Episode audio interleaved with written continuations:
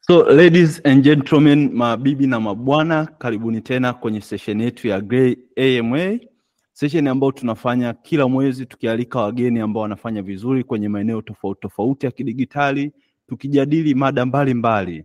Uh, kwa watu ambao ni wageni, session hii ya Gray AMA tumediscuss kuhusu affiliate marketing, tumezungumza kuhusu freelancing siku za nyuma, tumewahi pia kuzungumza kuhusu content management, content creation, tumezungumza masuala mbalimbali ya kidigitali na kwa uzuri kabisa leo tuna wageni uh, uh, hodari wabobezi na wataalamu kwenye upande wa masuala ya kidigitali hususan kwenye eneo la content creation na content monetization. Tuko na Sabinus Kidunyu, tuko na Joel, Joel Kadaga, makofi kidogo. Hawa ni wataalamu sana kwenye masuala ya kutengeneza maudhui ya kidigitali. Nadhani kwa mnaotumia Instagram itakuwa mshawahi kumuona mshawahi kumuona Joel maeneo mbalimbali e, ambapo amekuwa akitengeneza maudhui YouTube, akitengeneza uh, content za kufundisha watu mambo ya uh, video editing, video production ehe, wale wazee wa Adobe Premiere. Huyu ndo mtaalamu anaitwa Joel Media kwa ambao mmemwona kwenye social media. Nitamkaribisha baadaye ajielezee kwa uh, zaidi, wakati kwa upande wa Sabinus Kidunyu, Sabi Blessed, kwa wazee ambao ni watu wa YouTube tokea zamani, nadhani mnamfahamu Sabi, japokuwa yeye uh, kuna kipindi alikuwa anamiliki media. Unajua wazee wa media za online mara chache sana wanaonyesha sura zao, lakini mtu ambaye ana uzoefu mkubwa sana kwenye upande wa hizi content creation especially kwa upande wa YouTube. Na mada yetu ya leo itakuwa ni content creation and monetization, utengenezaji wa maudhui ya kidijiti pamoja na namna gani unaweza ukatumia maudhui yakakuingizia kipato. Nadhani mshasikia kwa kuna watu YouTube ndo maisha yao, wanaingiza kipato kupitia YouTube, wanaingiza kipato kupitia kuuza maudhui mbalimbali. So labda kwa kuanza nianze na Sabinus. Uh, Sabi Blessed, karibu sana kwenye uh, session yetu ya Grey MA. Najua ni mara yako ya kwanza una attend session hii, so karibu kidogo ujitambulishe kwa mtu ambaye hakufahamu au hajawahi kukusikia, ndo mara yake ya kwanza anakusikia leo, akufahamu zaidi. Wewe ni nani na unafanya nini? Asante eh, kaka Baraka. Mi naitwa Sabinus Kidunyo, lakini kwenye mitandao ya kijamii nafahamika kama Sabi Blessed. E, mwenyewe napendelea kujiita sasa hivi ni uh, YouTuber mstaafu kwa sababu tumefanya muda mrefu miaka sasa. Tunaona kuna mambo mengine tuna tunakuza vijana na kuwaleta watu wengine kwenye ramani ya YouTube. E, kipande wa kimaisha, mimi ni mwajiriwa wa chuo kikuu cha Iringa e, kwenye mambo mambo mengine huko idara ya media huku lakini side hustles ndo hizo. Nimekuwa nikifanya youtube tangu mwaka eh, elfu mbili na kumi na tano. Na kwa wale ambao pengine washai kuiona youtube account ya habari kwanza ambayo kwa sasa hivi ina takriban subscribers laki tatu na tisini na nne. Hiyo ndo ambayo iko iko iko public inafahamika lakini kuna nyingine za chini ya carpet tumekuwa tukizifanya kwa muda mrefu uh, ikiwemo bongo trending ya wakati ule. Sio hii ya sasa hivi ambayo tumeona kuna mtu ameleta kwake pia. Na kuna baadhi ya tuzo mbalimbali tumezipata kutoka youtube ikiwemo silver plaque ambayo sisi tulipata elfu mbili na kumi na saba kama sio kumi na nane baada ya kufikisha subscribers laki moja. Uh, so far nadhani kwangu ni hayo CV imeshiba sana jamani, ni, nione makofi makofi kidogo ya emoji hapo kwa Sabinus. Kazi kubwa sana, tutakaribisha maswali baadaye. Uh, subscriber laki tatu sio kitu cha mchezo. Kwa maana hiyo mnafahamu kwamba tunafanya kazi. Tuko leo na mgeni ambaye ni mtaalamu mbobezi wa haya maswala. Ehe, so labda nirudi kwako uh, Joel, huenda mimi ninakufahamu, lakini watu ambao eza ni mara yao ya kwanza kwenye sesheni hii ya Grey AMA au watu ambao wanakusikia tu wafahamu kwa undani Joel Kadaga ni nani, anafanya nini na anajishughulisha na maswala gani. Karibu sana Joel. Asante Asante sana. Mtaniambia kama nasikika, lakini kama sisikiki pia tuambiane. Sawa, shukrani sana Bwana Mafole uh, kwa kunipa nafasi hii leo kuweza kushirikiana au kuzungumza mambo kadhaa hasa kuhusiana na swala zima la content creation pamoja na monetization. Uh, mimi naitwa Joel Kadaga, mimi ni content creator na pia ni freelancer.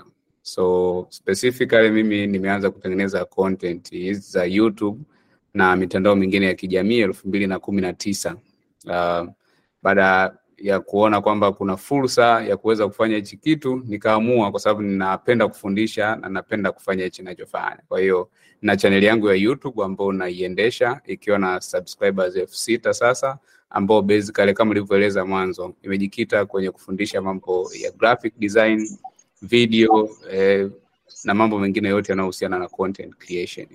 Kwa hiyo kwa ufupi, mimi ndo hayo na, na dili nayo zaidi, lakini pia na website ambayo na rani sambamba na kutengeneza hizi content ambazo ni free YouTube, pia na content ambazo nina monetize. So labda tutafika kuzungumzia zaidi kuhusu hicho kitu, lakini nina website ambayo nairani ambayo joelmediaeducation.com ambayo unaweka content ambazo na ambazo zinafundisha mbalimbali ambavyo nimevieleza hapo mwanzo.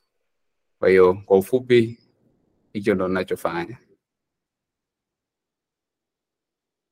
Asante sana uh, Joel Kadaga, shukrani sana kwa kwa kwa, ma, kwa maneno mazito na Joel tumpigie makofi. Subscriber elfu sita sio kitu cha cha mchezo, ni watu wengi sana.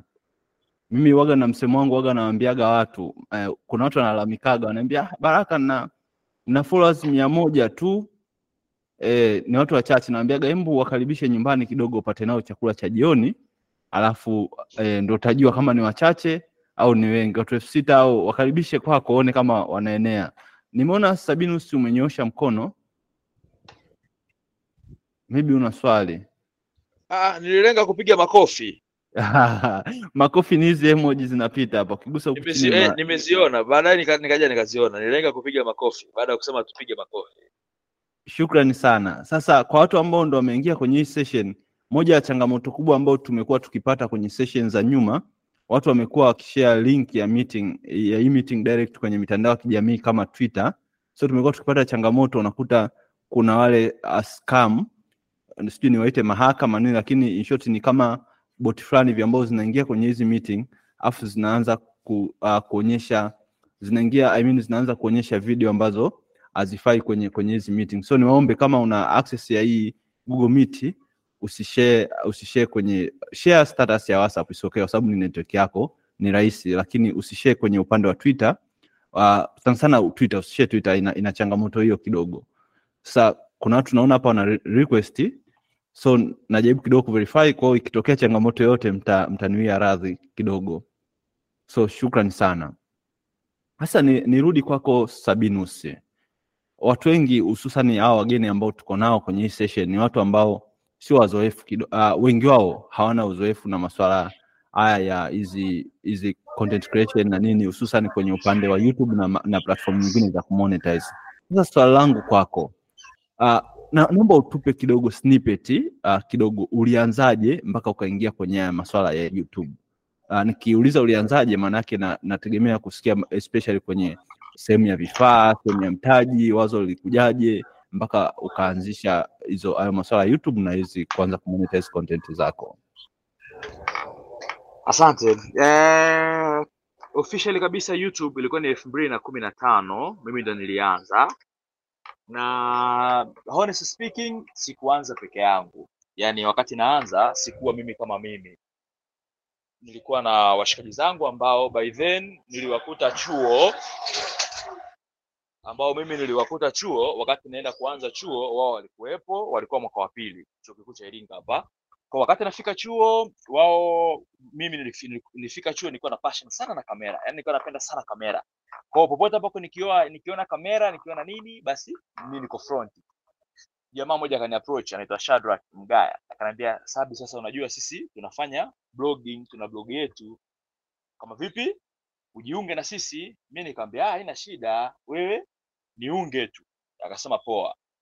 Basi kutokea pale akaja akaniunga na blogi, nikafanya fanya blogi, nikafanya blogi na washikaji pale. Baadaye tukaanza kuona ah, kumbe kuna viela vinapatikana, ikawa sasa ni serious. Kila mi, nikawa naamka kila siku saa kumi saa kumi, saa kumi na nusu kumi na moja naamka naingia kwa kwa nani kwa Majid Mjengwa alikuwa na blog yake, lakini pia kwa Isa kwa Michuzi blog kutafuta haya magazeti. Kwa content yangu kubwa ya kila siku ilikuwa ni lazima niposte magazeti, na by then uh, haikuwa kitu popular sana, so blogs nyingi walikuwa wanafanya. Kwa hiyo mimi nilikuwa ni wa kwanza kabisa na post inaenda. Basi tukaenda enda, baada ya muda kadhaa tukasema sasa, jamani, hebu YouTube huku tunasikia kuna hela, kwa nini sasa tusi tusi tusi tusifungue na sisi YouTube tukaifanya na nini?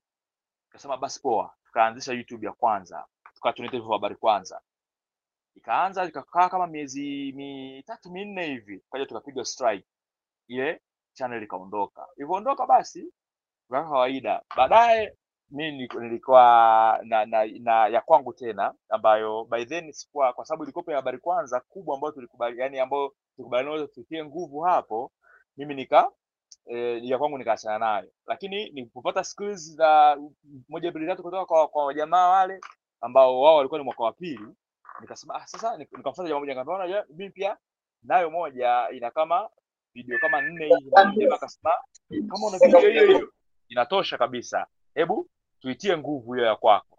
Basi tukabaki mimi na mshikaji huyo Shadrack sasa ndo tuka tukaanza nini habari kwanza sasa ndo tukaanza kuipa nguvu kupakia videos kushare videos kufanyaje tukaenda mpaka ikaanza kukua. Sasa kadri ambapo ilikuwa inakuwa siku tukakaa tukaambia sasa jamaa unajua wewe uko mwaka wa tatu sasa hivi unaenda kumaliza mimi niko mwaka wa pili. What next sasa? Tukishamaliza chuo tuna hii YouTube yetu habari kwanza inakuwa na inaenda inatembea wafuasi ni wengi tunafanyaje? Jamaa akasema mwanangu mi ninavyoona tubaki tu Iringa hapa hapa. Tu tupushi kitu kiwe kitu kikubwa kweli kweli. Nikaambia mwenyewe ndoto yangu ni hiyo hiyo. Sina sababu ya kurudi Dar kwa sababu nikirudi Dar kama naenda tena kuanza upya. Kwa kama tuna hiki kitu hebu tuone sasa kwa namna gani tunaweza kwa tuna push nasema poa. Kwa hiyo tukubaliana kiasi fulani cha fedha ambacho tunakipata kila mwezi tukilipwa na Google tunakitenga kwa ajili ya vifaa. Basi tukatenga tukawa tunatenga hela tu. Tunaweka pembeni tunapata tunanunua mic tunaziweka tunapata tunanunua eh, kamera tunapata tunanunua nini tunaiweka.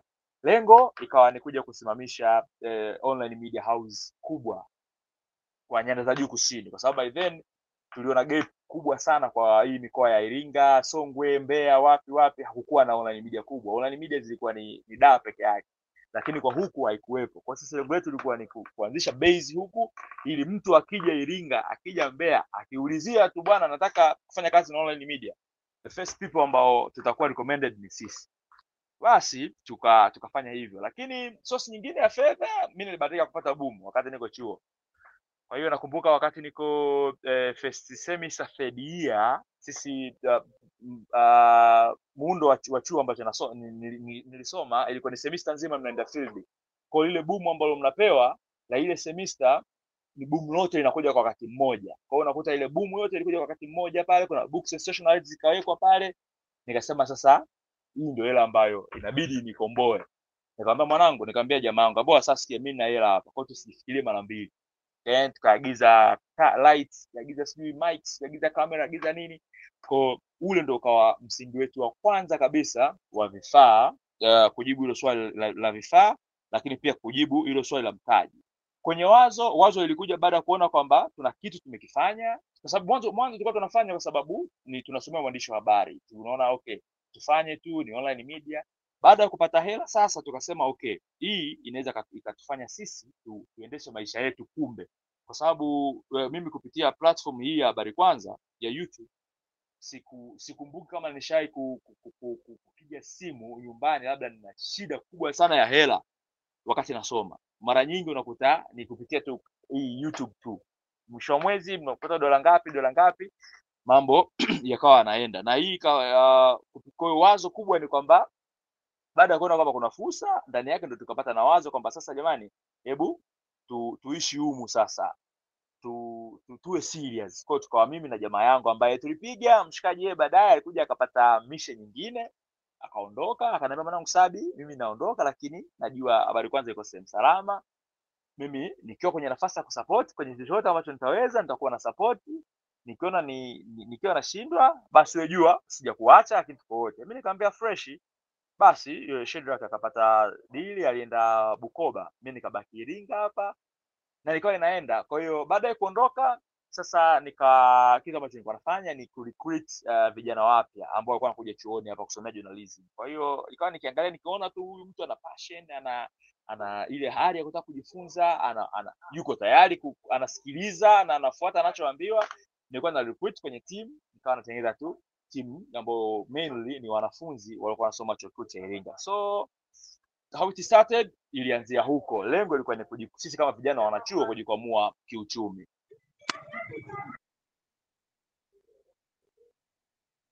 Wow, wow. Asante sana, asante sana ah, jamani, mnaniangusha, mnaniangusha, nione makofi.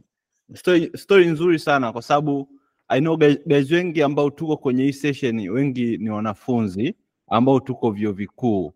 Kwa hiyo story ya Sabinus inatufundisha kwamba moja ya kitu ambacho nimekichukua kwenye story ya Sabi Blessed ni kwamba eh, Sabi inabidi tu, tumzoeshe kidogo ya kupigia makofi ni hizi emoji ambazo zina sura sura kama za watu. Hii ambayo imekaa chini ni ya kunyosha mkono.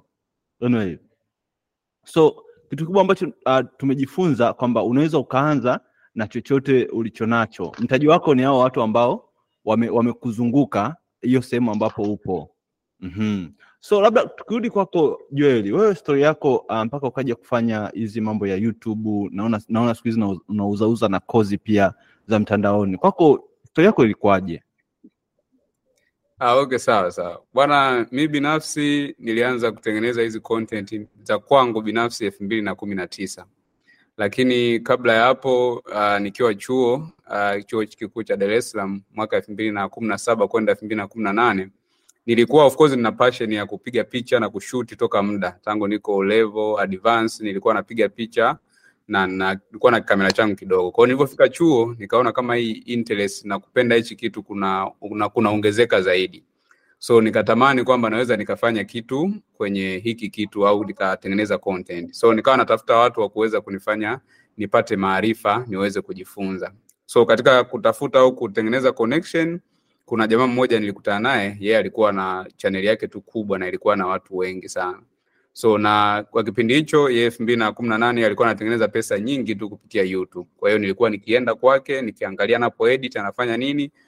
So although sikufanikiwa kufahamu kuedit na kufanya vitu vingine kupitia yeye, lakini baadaye nilivyoondoka nilianza kuangalia kwamba nimeona hii ni fursa, kuna uwezekano wa kutengeneza pesa kupitia YouTube. Lakini yeye alikuwa anafanya comedy, alikuwa anafanya vitu vingine ambavyo havihusiani na kile ambacho mimi nilikuwa napenda, kwa sababu mimi nilikuwa napenda nifanye kitu, nifundishe watu wengine waweze ku- kujifunza kupitia ninachopata, ah, ninachojua, lakini pia nitengeneze pesa. So sikupita hiyo njia, although nilikuwa naona kabisa uwezekano wa kutoboa kutengeneza content mpaka nilipwe na YouTube kupitia hichi ninachokifanya ni ngumu kidogo ukilinganisha na kile ambacho alikuwa anafanya, kwa sababu alikuwa anaweza kaupload video ndani ya siku mbili imeshapata watu wengi na unaona dola nyingi zinasoma na anapata pesa nyingi mwisho wa mwezi.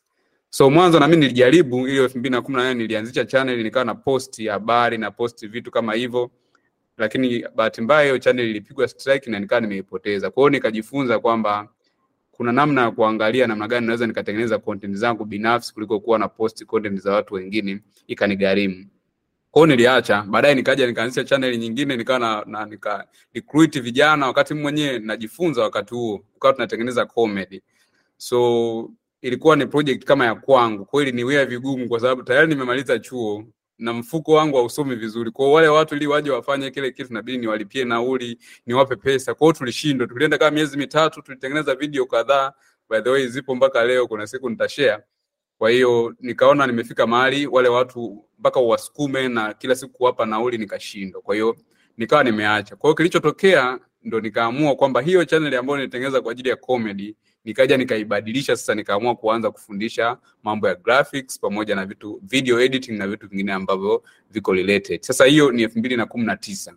So nilianza kipindi hicho nikiwa sina kamera, nilinunua uh, ka microphone fulani ambako nilikuwa na connect kwenye laptop kwa sababu by that time nilikuwa sionekani sura. Kwa nilikuwa na rekodi na screen rekodi, uh, nafundisha na naelekeza namna ya kufanya kufanya vitu. Kwa hiyo nilikuwa natumia ka mic kangu kadogo, nilikuwa nanunua elfu tano by the way, kale ka mic. Ukiangalia video zangu zote za mwanzo kabisa za YouTube nilikuwa natumia hiyo mic. Kwa hiyo nilikuwa na screen, uh, na screen record nazungumza, baadaye na, na post zile video. So ilienda ilienda ilienda, baadaye nikaja nikapata kazi elfu mbili na uh, kumi na tisa mwishoni kwenda ishirini. So hapo kidogo nikawa nimesimama kutengeneza content zangu. Kwa hiyo nikaacha kwa muda lakini elfu mbili na ishirini mwishoni tena nikapata nafasi kidogo, sasa nimesha cop kazini, najua kinahitajika nini, nikawa naendelea kufanya kazi vizuri. Kwa hiyo nikaanza sasa kuposti tena content zangu YouTube sasa elfu mbili na ishirini hiyo mwishoni. So wakati naendelea kupost nikagundua kwamba inawezekana of course kutengeneza pesa kupitia YouTube kwa sababu nilikuwa nasoma sana kipindi hicho, nafuatilia YouTube wakubwa, nafuatilia YouTube inalipaje na vitu vingine kama hivyo vigezo, na kama nikiwa nimefikia vigezo nitalipwaje? So nikagundua kwamba itanichukua ita, ita muda. So ndipo lilipokuja wazo la kwamba ninatakiwa niangalie namna gani sasa naweza nikamonetize hii hiki ninachokifanya kupitia namna nyingine. Bahati nzuri elfu mbili na ishirini ilivyoisha kuingia elfu mbili na ishirini na moja tayari watu tayari wakawa wameanza kuona kama ninachokifanya kina add value kwenye maisha yao, kina faida. Kwa nikawa napokea simu ya baadhi ya watu wakinipongeza, bwana, video yako nimeiona, hebu hiki unafanyaje, unafanyaje? Kwa nikakuta napokea simu nyingi zinauliza maswali ya videos ambazo sina. Kwa nikagundua kwamba hii ni fursa, naweza nikatengeneza kitu watu wengine wakafanyaje, wakalipia pesa, nikaweza kuuza. Kwa nikatengeneza kozi yangu ya kwanza, by nilitengeneza kozi ya kutengeneza ya kutumia kompyuta. So ni kozi ambayo haikufanya vizuri kabisa sokoni kwa sababu kwanza nilikuwa vitu vingi sifahamu na namna nafikiri marketing yake haikuwa poa. Kwa ni kozi ambayo niliifanya, lakini sikupata mwamko wowote wa watu kuihitaji kuinunua. Kwa nikawa nimeiweka ndani, lakini baada hapo nikawa najifunza zaidi, naendelea kuimprove na YouTube na posti, ndo nikaja kutengeneza kozi nyingine ya namna ya kuedit video. Of course hiyo ndo kozi ambayo ilinipa mwanga elfu mbili na ishirini na moja nikaona kwamba kuna uwezekano wa mimi kufanya hichi kitu kama full time au nikiwa kama uh, mtu nayejitegemea ili niweze kutengeneza kutengeneza maisha. Kwa elfu mbili na ishirini na moja nilitengeneza kozi nyingi kidogo, huku naendelea kuposti YouTube, nikatengeneza kozi ya Photoshop, nikatengeneza Illustrator, nikatengeneza kozi ya After Effects.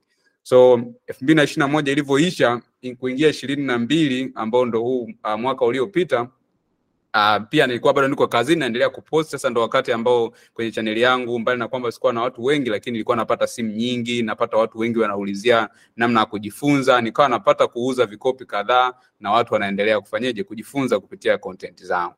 Kwa kwa kiasi kikubwa uh, hivyo ndivyo ambavyo nilianza na mpaka sasa chaneli yangu imefika hapo ambapo imefika watu elfu sita si haba lakini pia na website yangu ambayo pia nimeweka content ambazo watu wanajifunza. Uh, kuna content za kulipia, lakini kuna zingine pia ni free. Naendelea kutengeneza content zaidi. Wow, asante sana Joel. Jamani, makofi kwa Joel. Moja ya kitu kikubwa ambavyo nimevichukua kwenye stori ya Joel ni kwamba kuna wakati inabidi ujaribu vitu tofauti tofauti ndio ujipate. Wenyewe Waswahili mna msemo wenu waga mnaitaga kujitafuta, lazima ujitafute kidogo. E, amefanya hadi comedy. Imagine kutoka kutengeneza comedy hadi kutengeneza content za serious za watu kujifunza namna ya kuedit video. Kwa hiyo wewe ambaye sasa hivi una umeattend session hii, huwezi jua, wewe ndio unaweza ukawa Joel Media ajaye. Cha msingi ni kuchukua, kama ni simu yako, kama ni kamera uko nayo hapo nyumbani kwako, anza kujifilm chochote unachojisikia kieke mtandaoni. Itafika tu siku, itafika siku yako utapata sehemu ambapo upo. Asante sana Joel kwa kushare story yako. So nadhani hili ni swala la mwisho kabla sijakaribisha watu pia waulize maswali. Uh, kwako nitaanza na kwako Sabi. Sabi Blessed. Najua una uzoefu sana kwenye hizi kwenye haya maeneo ya ya upande wa wa, wa, wa content creation ya, ah, okay, na maswali mawili so ngoja nianze la kwanza la kwenye upande wa content creation. Swali uh, kwa muda wote ambao umekuwa, nadhani umeshatumia vifaa vingi hapo, unamaanisha kwa upande wa hardware na software uh, za kutengeneza content. Uh, swali langu ni vifaa gani ambavyo una advice watu wawe navyo kwa kuanzia ili waweze kutengeneza content bora. Uh, unaweza ukitaja pia uh, pia I mean, jina la kifaa husika kama let's say kwa mfano mimi natumia mic hii ni Uber mic. Ehe, nadhani najua unatumia same na, maana nasikia tunasikiana vizuri. Mhm. So hii ni Uber mic ambayo natumia. So moja ya changamoto ambayo watu wanapata kwa mfano mtu anakuuliza ah, kamera ipi ni nzuri kwa kuanzia. Sasa maswali kama unataka ujibu. Na kwenye upande wa pili swali langu limebeza zaidi kwenye kumonetize. Mimi natengeneza maudhui, sawa? Maudhui hayo na, nawezaje kupata hela kwenye hayo maudhui? Njia zipi, uh, uh, business model zipi ambazo naweza nikatumia kuingiza kipato? Maswali yangu mawili hayo, na uh, karibu sana uh, Sabi, unisaidie kunijibu. Asante kaka Baraka, na tukianza na swali la kwanza, vifaa vipi ambavyo mtu anatakiwa kuwa navyo? Eh, kwangu mimi huwa nawaambiaga uh, watu wengi na hata vijana ambao unapataga kuwafanyia kuwalea kwenye hii masuala ya, ya online, huwa nawaambia kifaa cha kwanza ambacho mtu anatakiwa kuwa nacho ni akili, yani, yani sio kwamba asiwe na akili, ila yani ule u- uwezo wake tu wa kufikiria wa kuona kwamba this is content. Hiyo ndio kifaa cha kwanza kabisa anachotakiwa kuwa nacho. Kwa sababu mwisho wa siku haijalishi umetumia kitu gani kutengeneza content yako.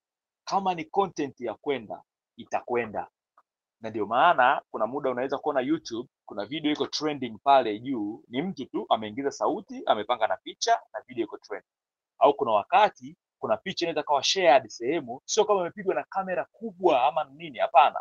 Ni tu mtu alichukua tu simu ya kawaida akaipiga picha ikaenda. Kwa hiyo kifaa cha kwanza kabisa ambacho mtu anatakiwa kuwa nacho akiingia kwenye ulimwengu huu wa content creation ni akili ama ule ufahamu wa kujua kwamba this is content na ukiniuliza what is content content ni kile kitu ambacho mtu ata, anataka kukifahamu baada ya kitu kutokea uh, kwa mizania kwa mfano kwa mizania ya kwenye kwenye mlengo labda wa habari huku inaweza ikawa labda eh, Chelsea amefungwa mbili bila na Brentford. Kila mtu anajua what next, si ndio? Amefungwa Chelsea labda mbili bila, hiyo sio content, hiyo ni kitu cha kawaida tu. Yaani ukisema Chelsea afungwa mbili bila, kila mtu amejua, lakini Chelsea amefungwa mbi- mbili bila, ni mechi ya ngapi Chelsea anapoteza mbili bila toka ianzishwe?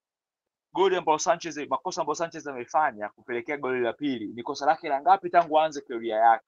Ni makipa wangapi ambao walishai kupita Chelsea wakafanya makosa ambayo yalikuja kuwagharimu timu kama hiyo? Hicho ndio kitu ambacho haijalishi utatumia kitu gani kukitengeneza, mtu akikutana nacho lazima atataka kutazama, atataka kufahamu, kwa sababu kinam- kinampa sorry, kinampa zaidi ya kile ambacho amekuwa akikifahamu katika hali ya kawaida. Lakini in terms of um, sasa hivi vitu vya kawaida mtu awe na laptop.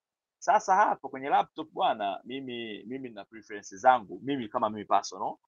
Kwa mwingine unaweza ukaona it- lakini hakikisha una laptop ambayo inaweza ikarun Premiere Pro bila kuwa na shida. Japokuwa kwangu mimi wanapenda kitu ambacho nikikigusa tu kinafunguka hapo hapo.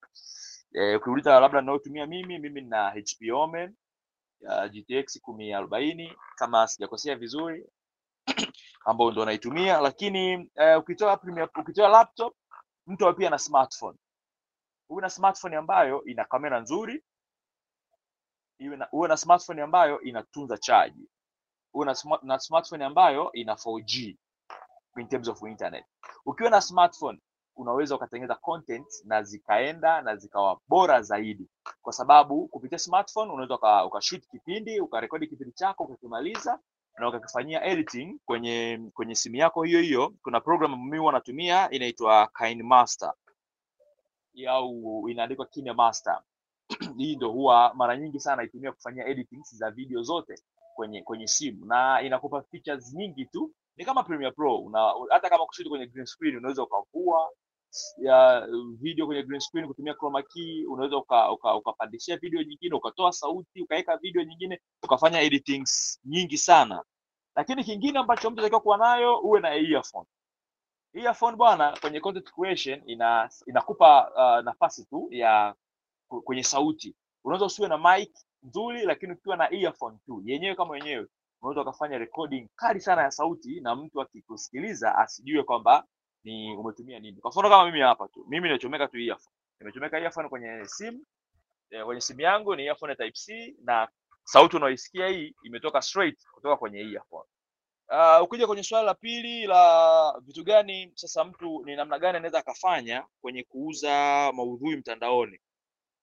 Uh, nikifocus na YouTube, YouTube kuna njia nyingi sasa hivi, njia zimezidi kuongezwa za mtu kuweza kupata mapato. However, kuna njia nyingine kwa platform, kwa nchi yetu tunayotoka inaweza isifanye kazi, lakini worldwide huko wao wanafanya kazi. Njia ya kwanza kabisa ya kupata fedha kupitia YouTube ni kupitia ads revenue ambako hapa sasa ni kupitia uh, kuna kitu kinaitwa YouTube Partner Program. Hii ni program ya YouTube ambayo inawawezesha watu ambao wanakuwa wamefikisha vigezo vinavyowekwa na YouTube. Nikizungumzia vigezo, nazungumzia views elfu nne kwa, kwa miezi kumi na mbili iliyopita au views milioni kumi within last uh, views milioni kumi within within last 90 days kwenye YouTube Shorts videos, lakini pia uh, akaunti iwe na subscribers uh, elfu moja.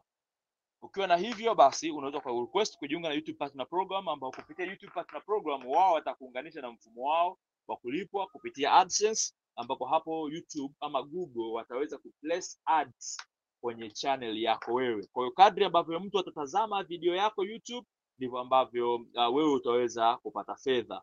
Sasa kiasi gani utapata itategemea uh, watu waliotazama video yako ni wametoka demographic yao ikoje. Kuna vitu vingi hapo, kuna CPC, kuna RPM, kuna CPM, vyote hivyo vinachangia ni kiasi gani utapata.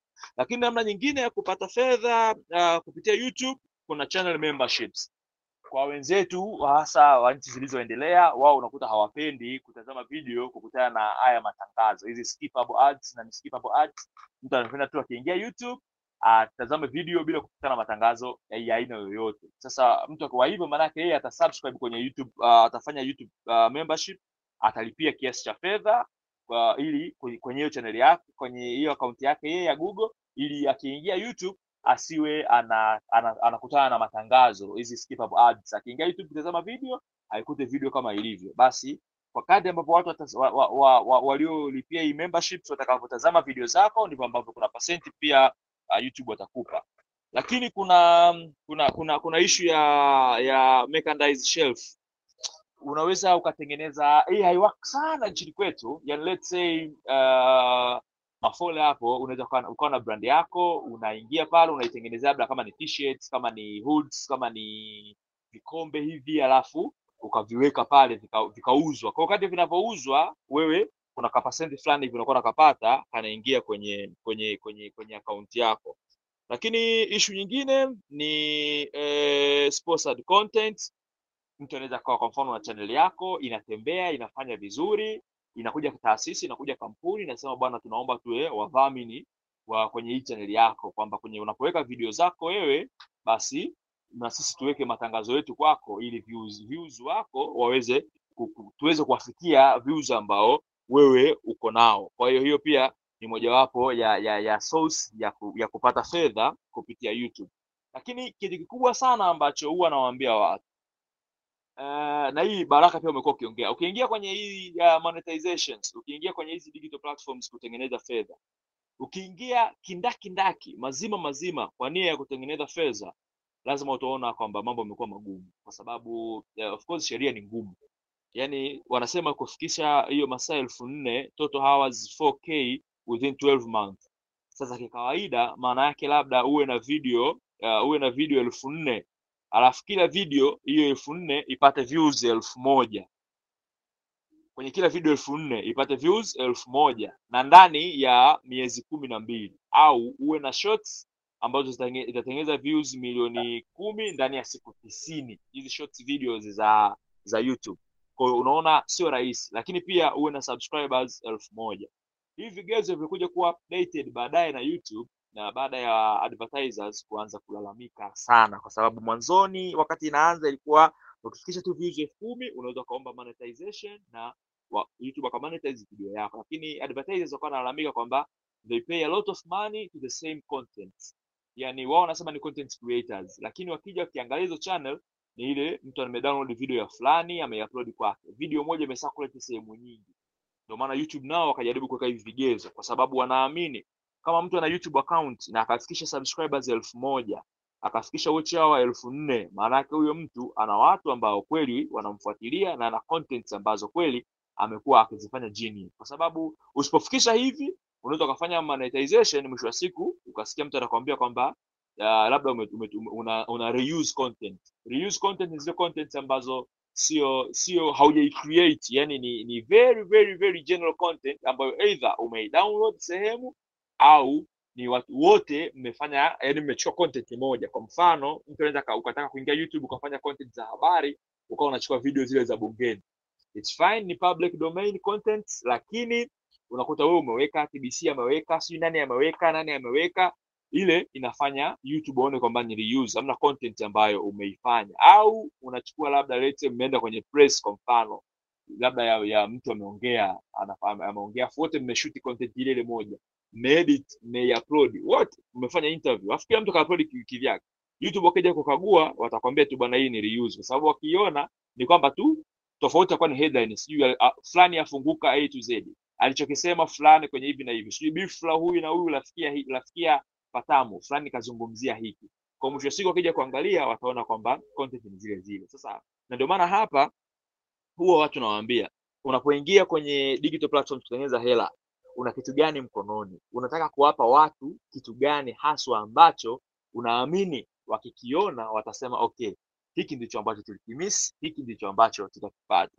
Na hii inafanya ukishindwa ukishindwa kujua ni kitu gani utawapelekea watu utajikuta una channel ya youtube alafu content zako kila siku zitakuwa ni za kuokoteza. Tu yaani hauna content unaowapa watu. Leo utaposti simba kesho utaposti sijui kilichotokea marekani kesho kutwa utaposti uh, sijui hadithi. Hivi utakuja kuposti sijui tazama jinsi ya kujifunza moja mbili tatu. Unakuwa hauna niche ambayo itamfanya mtu avutike na aendelee kutamani kuwa mtu wako. Kwa hiyo uh, kwa hiyo unanisikiliza unataka kuingia labda kwenye platform ya youtube kufanya monetization huko kitu cha kwanza mtaji wa kwanza kuwa nao ni akili ya kuona kwamba hii ni content. Ukishakuwa na hiyo akili ukiingia huku jua kwamba eh, unaweza ukafikia hayo malengo. Na hata yule mtu ambaye una- unamtazama ujue kwamba hakuamka akafikia tu hapo. Kwa mfano mi leo nasema labda akaunti akaunti yangu ya youtube na subscribers laki tatu na tisini na sita. Unaweza ukaanza leo tu ndani ya muda ndani ya muda mchache uta, utataka na wewe ufikie ile subscribers laki tatu na tisini na sita. Bila kujua mimi nina almost nine, uh, eight years kwenye, kwenye kwenye youtube kufikia hapa tulipo. Wewe utaanza tu leo ndani ya wiki utataka youtube aanze kukulipa bila kujali kwamba huyu aliyemfanya aku- akushawishi kuingia kulipa amechukua muda mrefu sana kutengeneza akaunti yake kuisimamia mpaka kufikia hapo ambako youtube wameweza kumlipa. Saying so mimi naona nahisi kama nimejibu vilivyo yale ambayo ulikuwa umeniuliza labda kama kuna sehemu ya kujazia ama clarification nyingine asante baraka So shukrani sana kaka Sabinus. Uh, labda kwa dakika tatu mbili, uh, Joel, karibu sana ujibu sehemu swali ambayo nimemuuliza kaka Sabinus kabla tusijakaribisha attendee uh, wageni ambao wameungana na sisi siku ya leo wapate kuuliza maswali ambayo wako nayo. Okay, sawa, shukran. Uliuliza kuhusiana na vifaa, kitu kingine? Njia ambazo mtu anaweza akamonetize content zake, kwa mfano unavyouza course na nini yeah. Basi sawa, basi nitaeleza kwa ufupi kuhusiana na vifaa then nije nijibu kuhusiana na hiyo issue ya kumonetize. Of course, basically uh, ni swali ambalo liko general. Kila mtu anaweza kawa na preference zake, kwa sababu kuna mwingine hapa anaweza kawa ameshaanza channel, yuko hatua fulani, kuna mwingine anaweza kawa anataka kuanza hivyo. Kwa hiyo kwa ufupi tu ni kwamba mara nyingi mimi ninacho recommend mtu anza na vifaa ulivyo navyo au anza na kitu ulicho nacho. Kwa mfano mimi nimekuambia kwamba wakati naanza kutengeneza content nilikuwa tu laptop na nilikuwa na, na screen record uh, kupitia kupitia software ya Camtasia pamoja na microphone ambayo nilinunua shilingi elfu tano. Kwa hiyo by that time nilikuwa napenda nifanye video za kuonekana, lakini hicho kitu nilikuwa sina, hata simu nzuri pia sikuwa nayo. Kwa hiyo basically, kama wewe unatamani kuanza, jifunze, pata ujuzi kwanza, ujue labda YouTube inafanyaje kazi na ujue ni nini unataka. Bro amezungumza kwa urefu sana kuhusiana na usiwe tu ni mtu unaweka content yoyote. Kuna kitu kinaitwa niche, lazima uchague kwamba mi nataka kutengeneza content za TikTok, labda za YouTube. Je, unataka kubezi kwenye niche gani? Kwa sababu kwenye kitu chochote kile ambacho kinakuweza kuingizia pesa uh, kuna changamoto zake na kuna vitu ambavyo inabidi uweze kuvizingatia. Kwa sasa ili uweze kutengeneza fan base, ili uweze kutengeneza audience ya watu wanaokufuatilia, lazima uwe na content ambayo uh, ni ya tofauti au ina, ina, ina, inaongeza thamani kwenye maisha yao au inatatua matatizo ya watu fulani. Kwa hiyo niche ziko nyingi, unaweza ukachagua, bwana, mimi nataka niingie kwenye technology, labda nifanye review ya electronic devices, ni review simu, kompyuta au nini. Bwana, mimi nataka nitengeneze content za kuelezea historia, mimi nataka nifanye habari za aina fulani. hivyo nafikiri mnafahamu na mnaona kwamba hata Tanzania tukizungumza labda watu wanaotengeneza content za habari, kuna watu kabisa ambao unajua nikihitaji kitu fulani nitaenda kuangalia kwa mtu fulani. Kwa hicho ndio kitu cha muhimu zaidi ambacho ni muhimu kuweza kukiangalia. Kwa hiyo ukija sasa kwenye vifaa kwa ujumla, kwamba sasa kama ningekuwa mimi ndo naanza au niko hatua fulani, nitamrekomendi nini mtu wa, wa kuweza kuanza na vifaa gani? Uh, kwanza kabisa kama unaweza kupata kamera kiwango yoyote. Kwa mfano mimi nafundisha pia mambo ya kamera, kamera ambayo naweza nikarekomendi kwa mtu ambaye ni low budget anaanza, ambaye anaweza akapata bei rahisi kuliko hata simu ya mkononi ambayo ni pro, inaweza kumpa ficha nzuri. Kuna kamera inaitwa Canon 550D ni kamera fulani ambayo ni ya bajeti ndogo sana, lakini ina uwezo wa kukupa video ambazo ni quality na ni nzuri na zikawa ni professional looking. Kwa hiyo kama una uwezo wa kupata, kwa sababu tukizungumzia simu uh, simu nyingi ambazo zinaweza kufanya upate professional video ambazo zinaonekana vizuri, bei yake kidogo imechangamka. Unaweza kukuta unabidi uinvest kuanzia milioni moja laki mbili na kuendelea. Otherwise it depend na brand ambayo unataka, lakini ukinunua kwa mfano hiyo kamera uh, ya Canon 550 ni kamera ambayo bajeti yake ndogo, lakini unaweza ukafanya content ya aina yoyote ile haijalishi unatengeneza content gani kwa ajili ya YouTube. Kwa hiyo hicho ni kitu ambacho mimi nitarecommend. Kitu cha pili ni audio. Lazima uhakikishe una invest kwenye microphone nzuri. Tunasema kwamba 50% of viewing experience inapimwa na ubora wa audio. Kama uh, video zako ni nzuri, zina quality nzuri, lakini ikiwa audio zako hazisikiki vizuri, kuna uwezekano mkubwa wa watu kuskip video zako na hata kama zina mvuto kiasi gani kwa maana ya muonekano. Kwa jitahidi unavyoweza, invest hata kwenye microphone yoyote ya bei hata ndogo kiasi gani, lakini hiyo inakupa sauti nzuri. Bahati nzuri saizi kuna brandi nyingi sana za microphone ambazo unaweza ukazitumia na bei zake ni chipu. Kwa hakikisha una invest kwenye microphone. Audio ndo kila kitu kwenye kuhakikisha kwamba mtu anafuatilia kwa, yaani uwezo wewe kurekodi video, kutengeneza video ya dakika ishirini halafu ikawa audio yake ni mbaya, mtu akaangalia yote, ni ngumu. Kwa hiyo hakikisha kwamba una invest kwenye audio. Kitu kingine inategemeana sana ni aina gani ya content unafanya. Utahitaji light. Kama unafanya content za ndani kama ambazo sisi tunafanya, basi inabidi upate light ili uwe unapata mwanga mzuri, kwa sababu video yote ili iweze kuonekana vizuri, kamera yote ili iweze kufanya kazi vizuri, lazima uwe na mwanga. Mwanga ndio utakao kufanya uwe na muonekano mzuri wa video zao. Kwa hiyo kama ni video za nje, it depend na aina ya video unafanya, lakini kama ni video za ndani, kwa vyote vile hakikisha una invest kwenye kutafuta light za aina zote, na light za video uh, ziko nyingi. Uh, lakini kitu kingine ni editing computer. Kama ukiweza kupata laptop au desktop kulingana na mazingira ambayo unafanyia kazi, invest kwenye hicho kitu. Na by the way, tukizungumza kompyuta ni mada pana na kuna vitu vingi vinahitajika kuweza kuelewa kama ni kompyuta gani ununue, lakini kitu cha kuangalia kwa haraka angalia RAM, at least kama ni video editing, at least RAM isiwe chini ya 8 GB. Lakini pia kitu kingine ni generation ya processor ambayo unainunua, at least ukiwa na generation kuanzia ya saba na kuendelea itakuwa ni bora kwako. Lakini wewe unazungumza kwa mtu mwenye ka kidogo kazuri, labda na 1.5 na kuendelea. Lakini kama wewe bajeti yako ndogo, nunua kompyuta yoyote ambayo unaweza. Mimi nilianza na kompyuta ambayo RAM yake ilikuwa ni 2GB na niliinstall Pro, nilikuwa naenda nayo kibishi hivyo hivyo, japo inaganda, no playback kwa sababu huwezi kuplayback katika RAM ikiwa ndogo hivyo, lakini baadaye nilikuja nikapata kompyuta nyingine ambayo ni kubwa zaidi for the long run. Kwa sababu kumbuka kwamba unapoanza kuinvest ni kitu ambacho basically pengine una uhakika kama kita pay off. Pengine unajitafuta kama ambavyo Mafole mwanzo alikuwa anasema.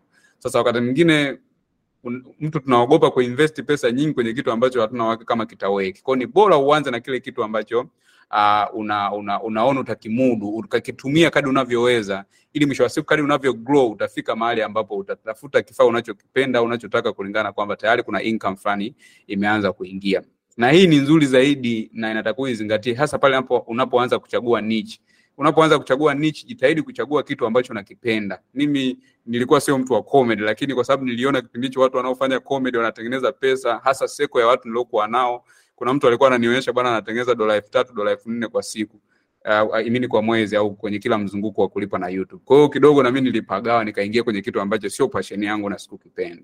Lakini nilivyoingia kwenye hichi ninachokifanya, kulikuwa na changamoto za kupata views wachache na kwenda taratibu, lakini niliendelea kufanya kwa sababu ni kitu ninachokipenda. Kwa hiyo hata wewe ukianza na kifaa kibaya kiasi gani, as long unapenda kitu unachofanya ita pay off. Kadri muda unavyoenda uta improve na mwisho wa siku utaweza kufanya vizuri. Kwa hiyo hivyo ndio vitu ambavyo naweza nikarecommend mtu aweze kuwa navyo. Hakikisha kwamba unapata kamera, kama utaweza kupata kamera, kama ni simu unayo, anza na hiyo simu iliyopo, lakini kama utapata kamera, kamera za budget ndogo zipo, budget ya kati zipo na budget kubwa zipo. Tukija kwenye microphone, hakikisha unafanya vyovyote vile ununue microphone ambayo inaweza kukusaidia wewe kurekodi audio nzuri, na tatu ni swala zima la kompyuta, lakini bila kusahau swala light ili uweze kutengeneza content nzuri. Kwenye swala la kumonetize sasa, basically ni swala pana na ni swala zuri na ambalo kila mtu analitaka, na basically kwa sababu mmepata watu ambao wanakuongoza, bwana Sabi hapa nakueleza alivyoanza. Mi binafsi Joel nakwambia nilianzaje na nilianzaje kumonetize. Kwa unaweza ukatumia reference ya kuangalia watu wengine wanafanyaje, kwa sababu hakuna kitu kipya saa. Kwa unapofanya kitu chochote kile, unaweza kuwa na reference nzuri ya kuangalia watu ambao ni mentors wako, wa kuangalia watu ambao wamekutangulia kwenye industry, wao wana monetize vipi, kwa sababu kuna vitu vingine havifanyi vizuri bongo kuliko nchi zingine za wenzetu ambazo labda zimeendelea ah, tukiunganisha pia na nchi nyingine kama Kenya ambao tumeambiwa pia ni, ni moja ya audience ambao wapo. Kwa hiyo unatakiwa uangalie kwamba je, hichi kitu kitaweki, sio wewe unaanza kukomaa kwamba nataka nifanye affiliate marketing. Of course ipo, lakini pengine haifanyi vizuri sana na ukaipa kipaumbele cha kwanza cha kwamba ndo unataka kuuzia content. Kitu kingine labda mimi nataka kuuza membership. Of course membership kwenye YouTube haifanyi kazi Tanzania, lazima awe ni mtu wa nje. Kwa hiyo lazima uweze kuangalia kwamba una monetize vipi uh, kile ambacho wewe unakifanya. Kwa kwa ufupi, kwa upande wa YouTube uh, njia ya kwanza ambao watu wengi wanaijua na wanaamini ndo ya kupatia pesa nyingi ni YouTube Partnership Program ambao ni mfumo wa malipo ambao unatolewa na YouTube. Sitaki kueleza sana uh, alonitangulia ameeleza kwa ufasaha. Kwa hiyo hiyo ni njia ya kwanza ya kuweza kumonetize kwa kufikia hivyo vigezo ambavyo wameeleza, watch hours elfu subscribers elfu moja uh, na kuhakikisha kwamba uh, umefikia hivyo vitu vingine ambavyo vinatakiwa. Lakini njia ya pili ni kuangalia, je, wewe unachokifanya kinaweza kikakupa watu gani ambao wanaweza wakatangaza biashara kupitia chaneli yako? Kwa kama uh, una, unatengeneza content za aina fulani, kuna watu tu wanaweza wakavutiwa au wakawahitaji, na wakati mwingine unaweza ukawatafuta wewe kuonyesha kwamba bwana, chaneli yangu hii hapa inafanya vizuri, kwa hiyo mnaweza mkawa sponsor wa kipindi hiki au mnaweza mkawa sponsor katika chaneli yetu, na watu wakaona, mwisho wa siku ukamonetize kile kitu unachofanya. Lakini kitu kingine naona saizi kinaanza kuja na mimi nimekuwa nikifanya kwa kiasi fulani, japo hakifanyi vizuri sana, ni affiliate marketing. Mimi nimekuwa nikijaribu kujiunga kwenye baadhi ya platform basically ni za nje na na na, na, na natoa rai bwana Mafole, wakati mwingine tujaribu kuzungumza au tujaribu kuendelea kupushi wale wanaofanya e-commerce kwa Tanzania waendelee ku, ku, kuweka kipaumbele kwa watu wanaotengeneza content waweze kunufaika uh, kwenye ishu ya, ya, ya affiliate marketing. Kwa mimi nimekuwa nikijaribu kufanya kwenye baadhi ya, ya, ya, ya platform za nje, kuna amount fulani unapata unaiona kabisa ni good money, kwa sababu content ukishaitengeneza umeiupload utamonetize YouTube atakulipa, lakini pia kuna commission utapata pale ambapo unafanya affiliate marketing. Uh, nafikiri mtakuwa mnafahamu kwa sababu Mfola ametueleza kwamba kwenye kipindi kilichopita au vipindi kadhaa vilivyopita mlijifunza kuhusiana na swala zima la affiliate marketing. Lakini kitu kingine ni kuuza product au uh, service au chochote ambacho una offer. Kwa mfano wewe ni graphic designer, kwa mfano wewe ni video editor, unafanya kazi za, za, za, za unatengeneza content za YouTube, unaweza kutengeneza packs, unatengeneza color alerts, unaweza ukatengeneza template, ukaamua kuziuza kupitia content zako ambazo unazitengeneza na ukaweza kumonetize kile ambacho unafanya na watu wakalipia, kwa sababu people are so busy. Mtu akiwa yuko busy na majukumu yake, anatamani au anapata content za kudrag na kudrop. Eh, bwana Sabinus amechoka, ameshatengeneza content zake, anaweza akachukua uh, thumbnail ambazo ni template wewe umeandaa ukamuuzia, akaedit akapublish content yake ikaenda. Ndio content creator wengi au karibu wote duniani ndo wanavyoishi, tunategemeana. Kwa hiyo kuna kitu kingine huwezi kufanya wewe kila kitu. Kwa kama ukiona hiyo ni fursa pia unaweza ukafanya, bwana, mimi niko vizuri kwenye video editing, tengeneza color alerts. Mimi niko vizuri kwenye motion graphics. Yes, fanya tengeneza template zile za lower third, tengeneza social media zile, subscribe za YouTube na vitu vingine kama hivyo. Publish kwenye kwenye website yako binafsi au kuna website mbalimbali ambazo unaweza ukauza for free then ukamonetize kile ambacho kile ambacho unafanya.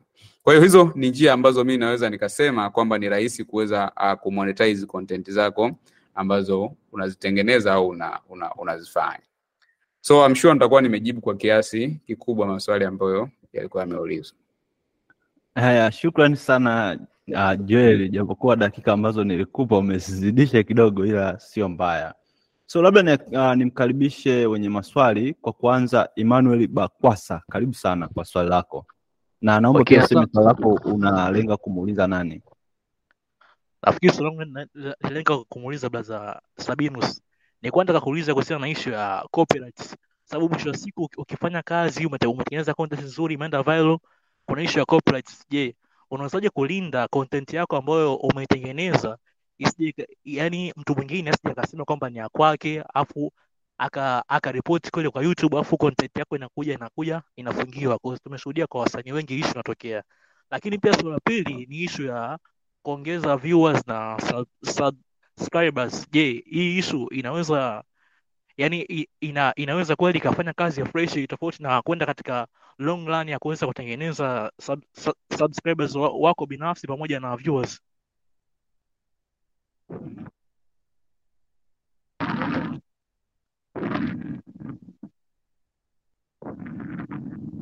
Baraka anaweza kurespond. Swali ni lako kaka, karibu sana. Asante. Uh, tukianza hapo kwenye issue ya copyright, kuna ziko njia za kufanya ambazo unaweza ukalinda maudhui yako. Ukiingia kwa mfano kwenye kwenye YouTube panels kule kwenyewe kule ndani, utaweza uka itakuonyesha video yako ukienda kwenye sehemu ya copyright kule ndani itakuonyesha labda video yako ulio ulio upload imeoana kwa asilimia ngapi na video nyingine ambayo ipo YouTube. Kwa hiyo kama wewe video ni ya kwako asilimia mia umeitengeneza from scratch na mtu akaikopi ile video akaitengeneza akaiupload kwenye video yake, itakwambia pale labda video yako hii imeoana kwa asilimia mia. Kama ameitumia baadhi ya materials, wao YouTube watacalculate na watakwambia hiyo video video yako imeoana labda kwa asilimia ishirini, kwa asilimia thelathini, kwa asilimia ngapi, sambamba na video nyingine hapo ni kwenye ishu ya, ya kutaka kujua. Lakini kwa wale ambao kweli wanafanya youtube series sana sana kuna watu wanaitwa mcn multi channels network. Mimi mwenyewe ni uh, senior agent wa Mentor Music Africa ambayo wao ni, ni, ni mcn ambao wanasimamia wamepewa mamlaka na youtube kusimamia hizi channel za za youtube nyingine kwa hiyo unaweza ukajiunga na hawa MCN, alafu wao watakachokufanya kati ya tools nyingi ambazo wanakuwa nazo, mojawapo ya tool ambayo watakupa ni ya copyright tool, ambayo hii copyright tool itakufanya mtu yoyote akipakia maudhui yako wewe kwenye chaneli yake, utachagua sasa iende strike, iwe blocked au iwe claimed. Automatic, yani wala haupati shida ukiwa chini ya MCN, kwa sababu yakishaweka hiyo tool kwenye kwenye chaneli yako Manake ikitokea labda umeupload video, mimi nimedownload video yako nikaiweka kwenye akaunti yangu, sekunde tu YouTube wakisha detect watakwambia tu pale kwamba this video has been labda claimed by fulani. Maana yake ni kwamba wewe utapata views, lakini ile fedha inayo- itakayotengenezwa kutokana na ile video haitoenda kwako, itaenda kwa yule ambaye ameclaim akisema ni ya kwake. Lakini pia kuna eh, kuna block hii block inaweza kawa ni worldwide au regional. Kuna mwingine akasema tu labda mimi kwenye content yangu mtu mwingine akiupload within Tanzania iwe blocked au within territory fulani iwe blocked. Kwa hiyo unakuta mtu akidownload akiipandisha tu inaweza kuwa blocked worldwide na pale pale tu inamwambia kwamba your video has been blocked au ikawa blocked itakwambia your video has been blocked kwenye nchi moja mbili tatu nne kwa sababu ya copyright issues. Na issue ya mwisho ni hiyo ya strike. Strike ni adhabu ambayo mtu anapewa YouTube kwa ambaye anakuwa ametumia maudhui ambayo sio ya kwake.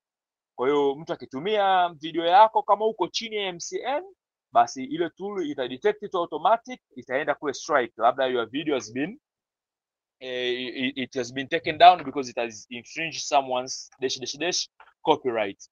Na ikikukuta hiyo kwa mtu ambaye anakuwa ametumia video yako, ukipigwa strike, ukipigwa tatu, basi channel channel yako inafutwa na YouTube, inaondoka mazima. Au ikipigwa moja, kuna kuna penalty unakuwa unapewa, ikipigwa mbili, kuna penalty pia unakuwa unapewa. Hiyo ni kwenye issue ya copyright. Kwa hiyo ambacho mimi wanafanya, kwa mfano mtu mwingine ambaye anaanza labda hayuko chini ya MCN, namwambia uh, search content yako, yaani ukitengeneza content ukaimaliza, basi wewe ingia YouTube pale search, alafu majina yakija, angalia, je, wametumia ya kwako? Kama wametumia ya kwako, sasa hapo uamuzi utakuwa ni wako, umpige strike au ufanyaje, au mwache au umtafute au inakuwaje?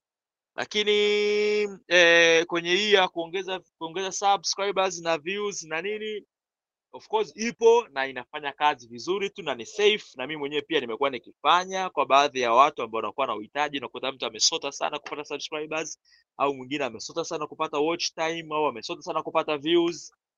Ipo ziko njia ambazo ziko platform ambazo eh, tunazitumia mtu unampa kile ambacho amekuwa nakitaka ukiuliza efficiency yake inategemea kwa sababu unajua si wabongo watu wanapenda vitu vya bei rahisi. Mtu atakuja sasa hivi atakwambia bwana nataka subscribers. Utaambia bwana lipia laki mbili. Kupata subscribers la, labda mfano subscribers elfu moja. Atakwambia ah hiyo ni hela nyingi bwana mimi nina shilingi elfu hamsini. Unakuta mimi na mimi na shida na elfu hamsini yako. Nitakwambia sawa nitakuwekea. Watakaa wiki utashangaa youtube wamedrop wote wameondoka kwa sababu wanakuwa ni ghost subscribers. Kwa hiyo wapo na kuna kuna kuna ambao kweli wana, wanatoa ghost subscribers lakini na kuna ambao pia huwa tunatoa real wale wenyewe wenyewe. Swali lako la tatu ah, nahisi kama ni hebu naomba nikumbushe swali la tatu ilikuwa ni nini ambao sijalijibu uliuliza matatu naomba nikumbushe swali la tatu. Mawili tu yalikuwa bro asante alafu naona umeajibu yote fresh shukran sana bro. Aha poa poa shukran kaka. Poa poa.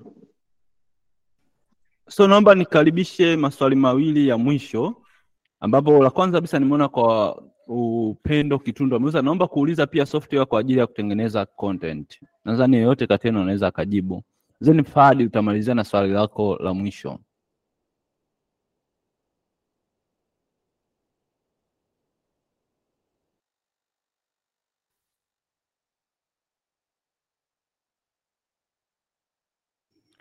Je, unaweza ukaanza kujibu? Okay, sawa. Uh, software basically ziko nyingi, inategemeana kwanza ni content gani unatengeneza, kwa sababu kwenye kutengeneza uh, content za YouTube kuna mchakato uh, kama unatengeneza content za head to camera au labda ni interview au na aina nyingine ya content, kuna hatua utascript, eh, maybe utakuja utashuti, baadaye utaedit then utaupload content. Lakini kama ni habari na maisha utaenda, kama ni eneo la tukio almost vitu vinafanana kama hivyo. Kwa hiyo uh, inategemeana sasa vifaa ulivyo navyo au unatengeneza content kwa kutumia nini. Kwa hiyo kama wewe una kompyuta yako, inabidi ujifunze utumie software mbalimbali za kueditia hizo video, kama ni hizo Premiere, kama ni Final Cut au kuna zingine ambazo uh, ni simple zaidi ambazo sio professional kama Camtasia na zingine Filmora na zingine kama hizo. Kwa kikubwa unaweza ukatumia software tofauti tofauti. Kwa mfano, unaweza ukasema bwana, mimi naandika script kwa kutumia Google Document unaandika script yako then unakuja una shoot kama unatumia kamera au simu yako. Baada ya hapo una edit kwa hiyo software then una export ile video then una upload. Kwa hiyo kwa ufupi, hivyo ndivyo ambavyo unaweza kufanya. Otherwise, kama sijajibu au kama ulikuwa unazungumzia software unamaanisha nini, unaweza ukauliza tena ambao uliuliza.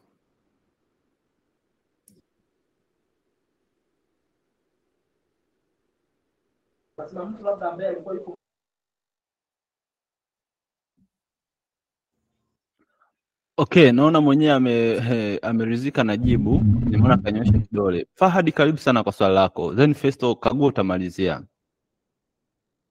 Asante sana Baraka. Tunakusikia Tuna- kwa mbali sana Fahadi, kama utaongeza sauti kidogo tutashukuru. Ah, sorry kidogo. Unanisikia vizuri hapo? E, barabara kabisa. Eh, nasema nashukuru sana kwa nafasi. Mimi swali langu aidha kwa Joel au Sabinus ambao wamepata mafanikio kiasi. Mimi nilikuwa naulizia, kuna kipindi zilitoka content regulation kutoka TCRA. Binafsi mimi na YouTube channel, Baraka, inawezekana una, unajua. Sasa sijajua kama hizi yani zina zinaleta beria gani kwa content creator wa Kitanzania na kama kuna effort zozote labda maana kwa mfano nikiingia YouTube nakuta channel nyingi za Kiswahili lakini nikiziangalia najua kabisa hapa yani tukija kwenye issue za leseni zile leseni ni bei sana. Unakuta kuapply license milioni sijui ku, ili upate license ya ku, ya kunanii kwa hiyo nilikuwa nauliza kama kuna workaround yoyote mwenyewe nilikuwa natamani kuijua. Ila currently na YouTube channel na posti videos ambazo ni animated sana, sijaweka sura yangu, ila swali langu ni hilo hapo.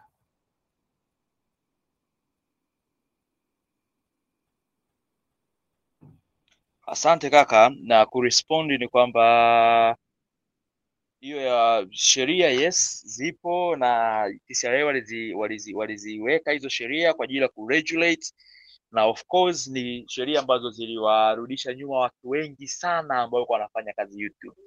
Mathalan mojawapo ni mimi uh, wakati yani mimi hizi sheria za baada ya TCRA kuweka hizi regulations zao ndio push factor kubwa sana wanifanya ni, ni, ni, ni, ni waze sasa kuachana na YouTube na kufanya mambo mengine, kwa sababu kwanza ilikuwa ina limit kwa kiasi kikubwa kabisa ubunifu.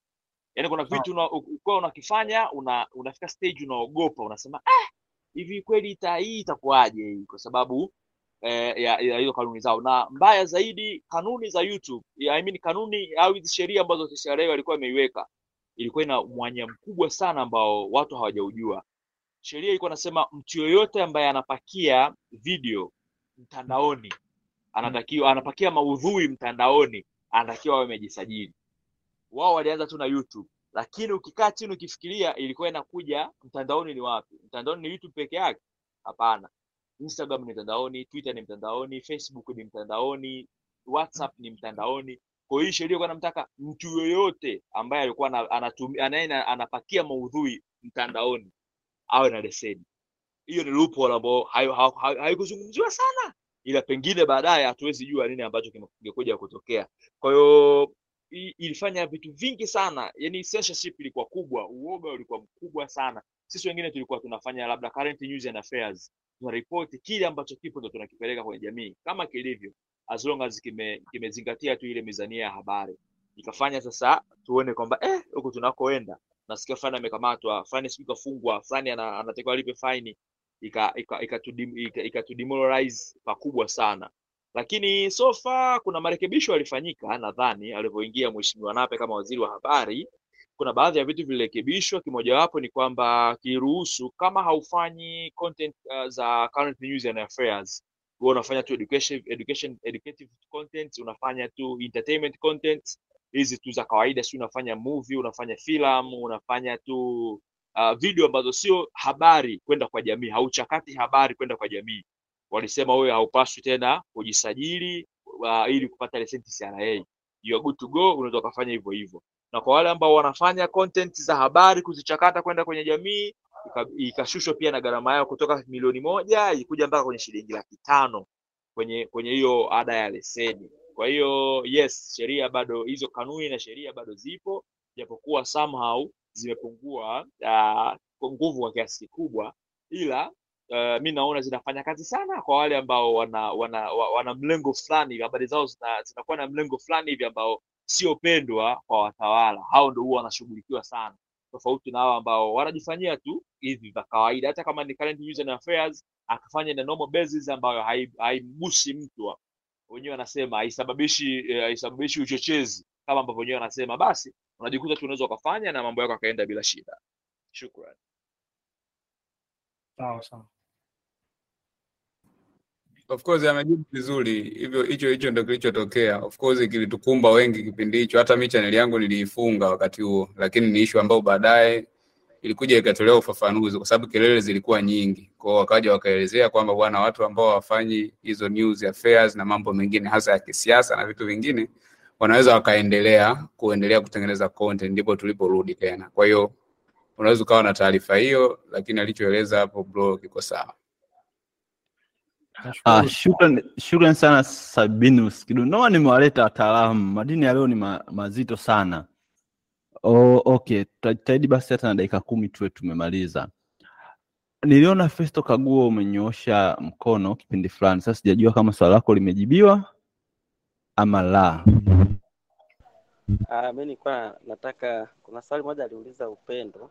Sasa brother Joel Zee alipolijibu nikawa sijalielewa. Alikuwa amesema hivi ni sijui ni site ambazo unatumia kunani hizo content, yani it's like kama ukiongea upande wa graphics utamtajia atumie Adobe, atumie Illustrator na vitu vingine. Nafikiri Upendo alikuwa amemaanisha kitu kama hicho hapo, kwamba ili uweze kucreate content wakati wa kuzi wakati wa kabla hujazipublish au hujaziupload unazi unazinanii Ah, nafikiri umenielewa. Yani kabla hujazi hujazi upload zile content zako ni lazima uzi, uzichanganue kwanza, alafu baadaye ndo uje uzi upload kwa watu. Sasa ni site gani ambazo huwa unazitumia?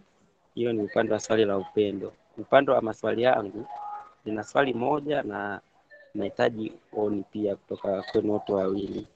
Swali la kwanza ni kwamba nimeona kwa asilimia kubwa umeongelea kuhusu content za ni za video peke yake.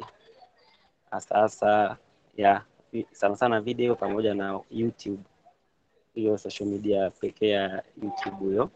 Kwao hamjaongelea upande wa content zile nyingine ambazo labda hazihitaji kurekodi video.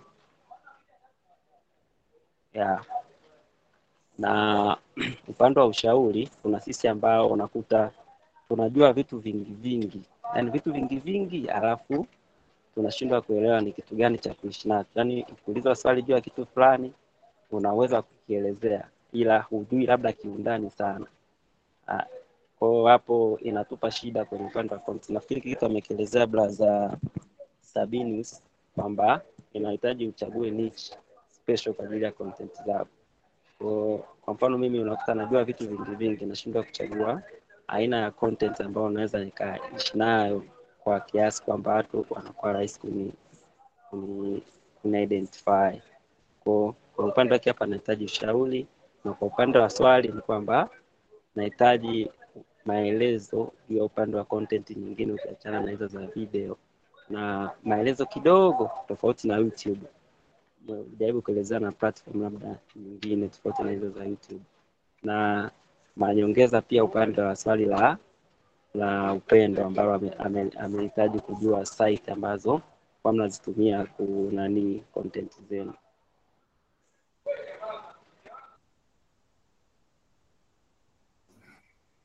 Okay, swali la upendo nilijibu vizuri, tena nilijibu kwa hatua kwamba uh, kwa sababu alisema tu software gani unatumia, so nilieleza kwamba unaweza ukatumia Premiere Pro, unaweza ukatumia Final Cut Pro, kuna program zingine kama DaVinci Resolve, hizo zote ni editing software, lakini kuna zingine kama Filmora, hizo zote unaweza ukaedit kwa PC. Bahati nzuri kuna nyingine kwa simu walitaja hapa kwamba unaweza ukatumia KineMaster. Kwa hilo nilieleza hata mwanzo na nafikiri liko clear. Labda uliposema content zingine sijakuelewa unamaanisha content gani za audio au ni content zipi ambazo una, una, una, una nani lakini kuhusiana na swala umesema unashindwa kuchagua au kujua ni kipi ambacho unatakiwa ufanye. Of course huwezi kufanikiwa kwenye kila eneo. Kwenye haya maisha lazima uchague kitu kimoja ndo ambacho ubezi kuweza kufanya, ndipo utafanikiwa.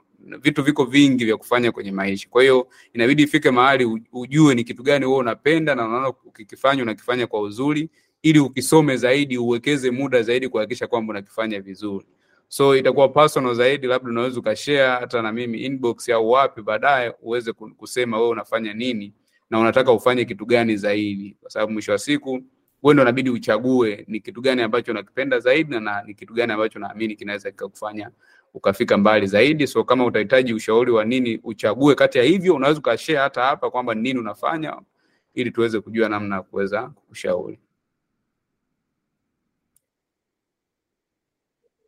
Asante. Eh, kujazia tu, nadhani umeongea ni kama vyote umeviweka njema kabisa, lakini kwenye kujua vitu vingi na haujui fanya nini, mimi nitakwambia tu eh, fanya kile ambacho unakipenda. Katika hivyo vitu vyote unavyojua ni kitu gani hasa ambacho unakipenda, kwa sababu ukifanya content, ukitengeneza content ya kitu unachokipenda utakuwa kwanza una, una enjoy ukifanya, lakini pili uh, hauto hautokata tamaa mapema, na tatu itakuwa ni rahisi kwako kuenda mbali zaidi, kwa sababu utakapokuwa katika process ya kuitengeneza hiyo content, hapo hapo unakuwa una enjoy. Kwa mfano sorry, kuna mtu nakuta labda yeye anapenda kupika, kwa hiyo akiwa anatengeneza content za upishi kwanza kwa kuwa tu anapenda kupika anakuwa ana enjoy ile kupika. Ile kuite, ile process mchakato mzima wa kutengeneza content yeye anakuwa ana enjoy. Tofauti na mtu ambaye hapendi kupika alafu aambiwe au awe anafanya content za kupika. Ataona tu amekereka au ataona tu kwamba kuna vitu yanaona kabisa havijakaa sawa kwake. Kwa hiyo go with what you love. Yani fanya kile ambacho anakipenda. Alafu kupitia hicho unachokipenda kifanye kuwa content. Na hata watu wengi ambao unaona wamefanikiwa kwenye content creation walianza na kile kitu ambacho wao wenyewe kwanza walikuwa wanakipenda, kwa sababu ukipenda kitu utakifuatilia, utakuwa updated nacho, utafanya uh, vitu vingi kwa wakati mmoja. Lakini kingine cha kujazia, naomba Baraka ni ku- ku- ku up. Kuna some tools ambazo kwa YouTubers nikipenda labda nikutajie uh, ambazo zitaweza kukusaidia kwenye ku, kwenye kwenye kufanya uh, ku ku- YouTube yako kiwepesi. Ya kwanza inaitwa TubeBuddy, lakini kuna TubeBuddy alafu kuna kuna VidQ na kuna Social Blade.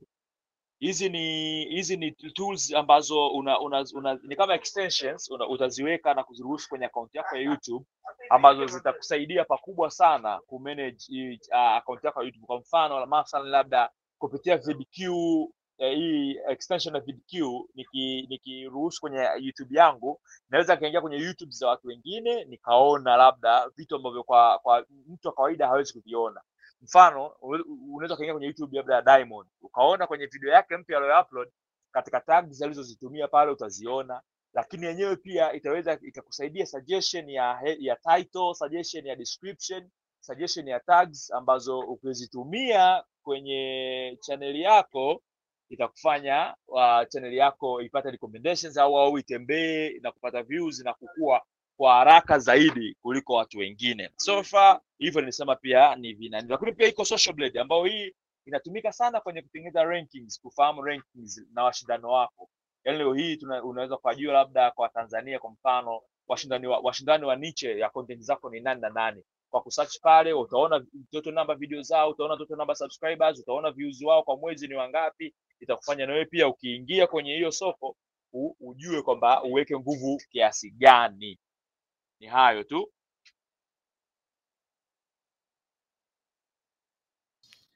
Wow, Sabinus, uh, asante sana.